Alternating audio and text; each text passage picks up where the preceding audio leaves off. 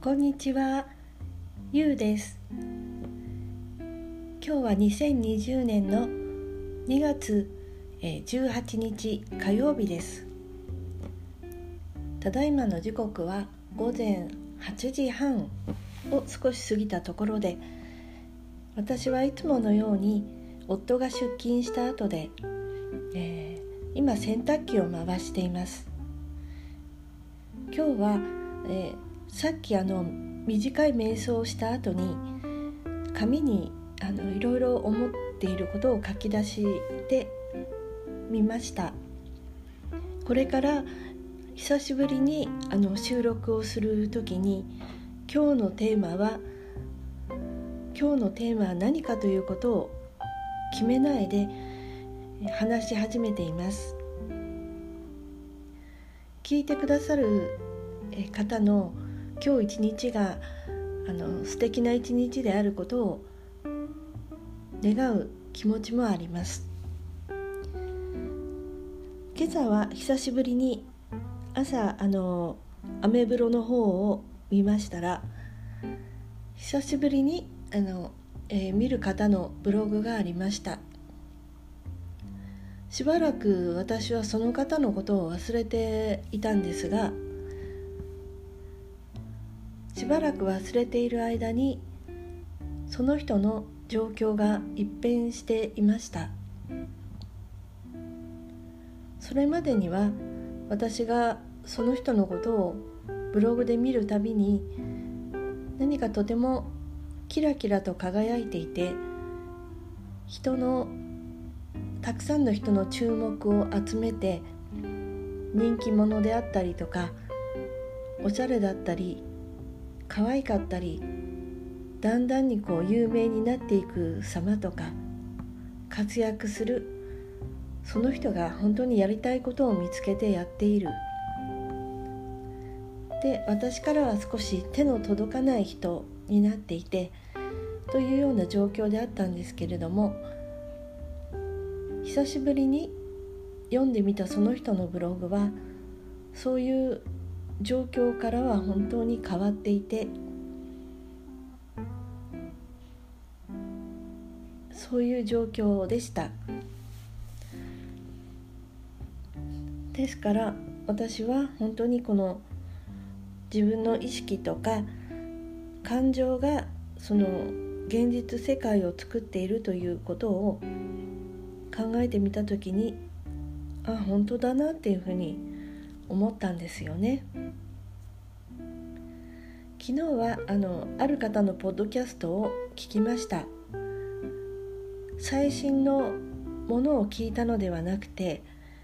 何かあのちょっと直感で少し、えー、3ヶ月ぐらい前のその人の、えー、公開したものを聞いてみました、えー、そしたらあのまあ、その方はお母さんですけれども、えー、娘さんがあのとても学校であったことで落ち込んでいて友達とのことであの落ち込んでいたんですよね。その子がお母さんに、うん、いつも仲仲良くしている友達の機嫌が悪くてあのその友達との関係が悪くなった原因が自分その子には思い当たらないんだけどなんかあの機嫌を損ねたまま黙って帰っちゃったみたいなんですよ。その話からするといつも帰りは仲良く一緒に帰ってたのかなと思うんですね。でその子はお母さんにあのその出来事を全部話してでお母さんがその子に今どんな気持ちっていうのを聞いてあげるんですよ。そしたらその子はなんかあのとてもこう心が落ち込んでいって気持ちがもやもやもやしてるってことをお母さんにこう素直に話すんですよね。その子のこう感情とか気持ちをお母さんに聞いてもらってで普段はあの言わないようなことっていうかその子は3人兄弟の長女でまあ私も弟が2人いる長女ですのでなんかとても共通点があるんですけどその子がお母さんに甘えるんですよね。まあ気持ちとかその気持ちを打ち明けた後で甘えるんですよね。なんかあのまあ何て言ってたかな。手をつないでもら手をつないでって言ったのか。ぎゅ私のことをギュってハグしてって言ったんだったかちょっと今あやふやなんですけどそしてそしたらお母さんはその女の子に答えて「いいよいいよいつでもハグしてあげるよ」って言ったのかな。そうやって何て言うか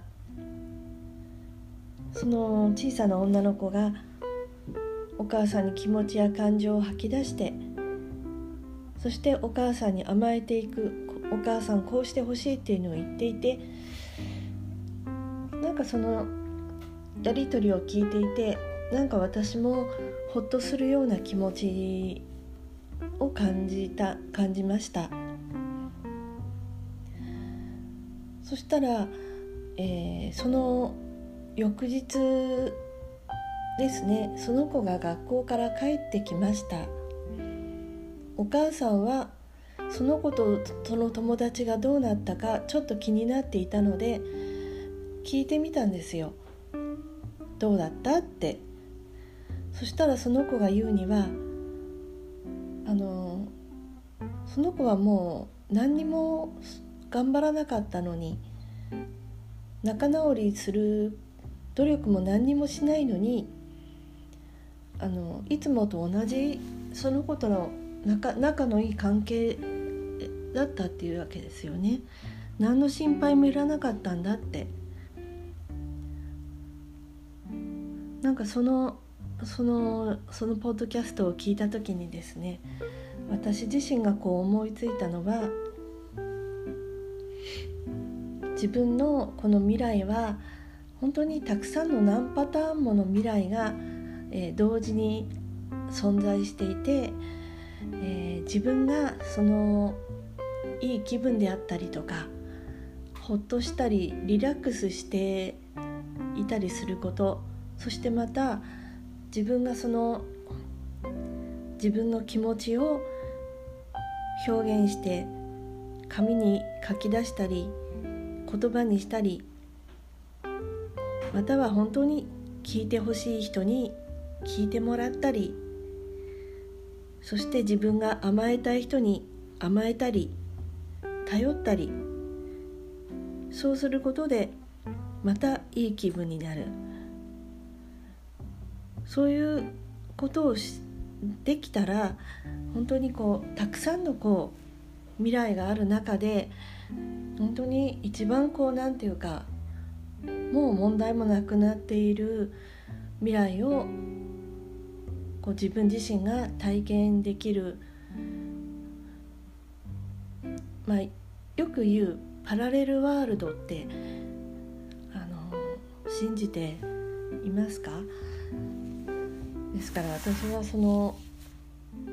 自分がいい気分を選択したりすることでなんかあのまあその女の子はえもう何の問題もない。自分が本当に願っている世界をその子の意識や気持ちや感情があの自然にこう作り出すことができたのかなっていうことを感じたんですよね。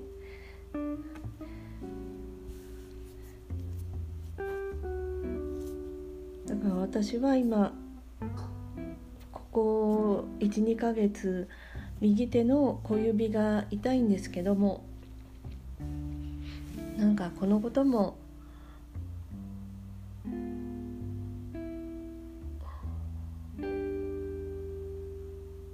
この意識の中にあるから痛みが続いてるのかなというような気持ちになっています。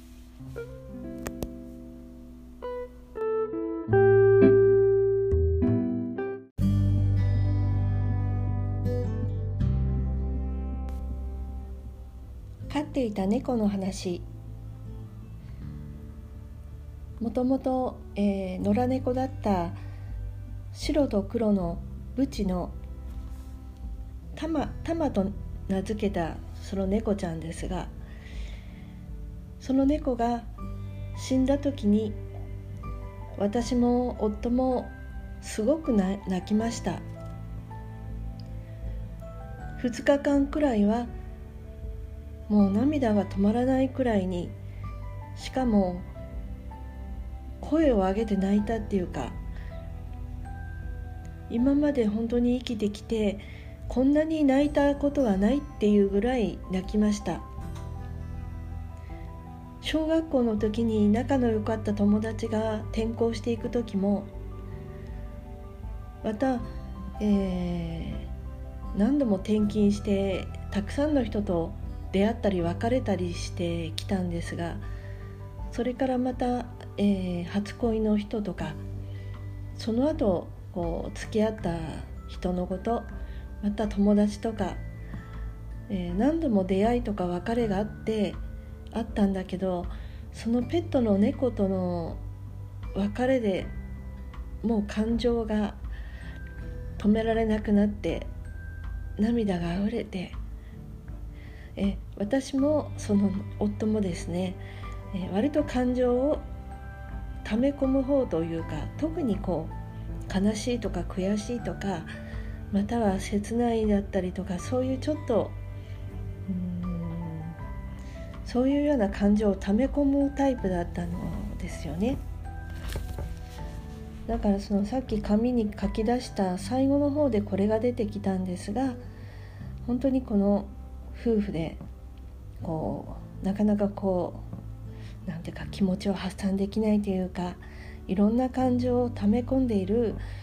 えー、その私たち夫婦のもとに来てくれて一緒にいろんな体験をして楽しい遊びもいっぱいして、えー、最後はこう天国に行っちゃった猫なんですけれどもまあどうして私のところに私たち夫婦のところにその猫は来てくれたのかなって、えー、考えたんですけどまあ昨日ねある YouTube で、えー、高野山の真言宗のえー、女性のお坊さんでしたけど、えそれその方がですねそのペットがその飼い主さんを選んだ理由っていうのをちょっと、えおしゃべりしていたんですけれどもまあそういう動画を見たせいでしょうか。その大切だった、えー、猫が、え私たち夫婦のところに来てある一定の期間一緒にいてくれていろんな、うん体験を共有して最後は天国に行った後に私たち夫婦の涙があんなにもう、え洪水みたいに流れて溢れて。そういうような感情を溜め込んでいる私たち夫婦のことをなんか心配してくれてきたような気がしました。その猫がいなかったらあんなに泣くことはなかったんだなっていうことを考えるとですね。いやそんなことを、え、思い出して話してみました聞いてくださってありがとうございました。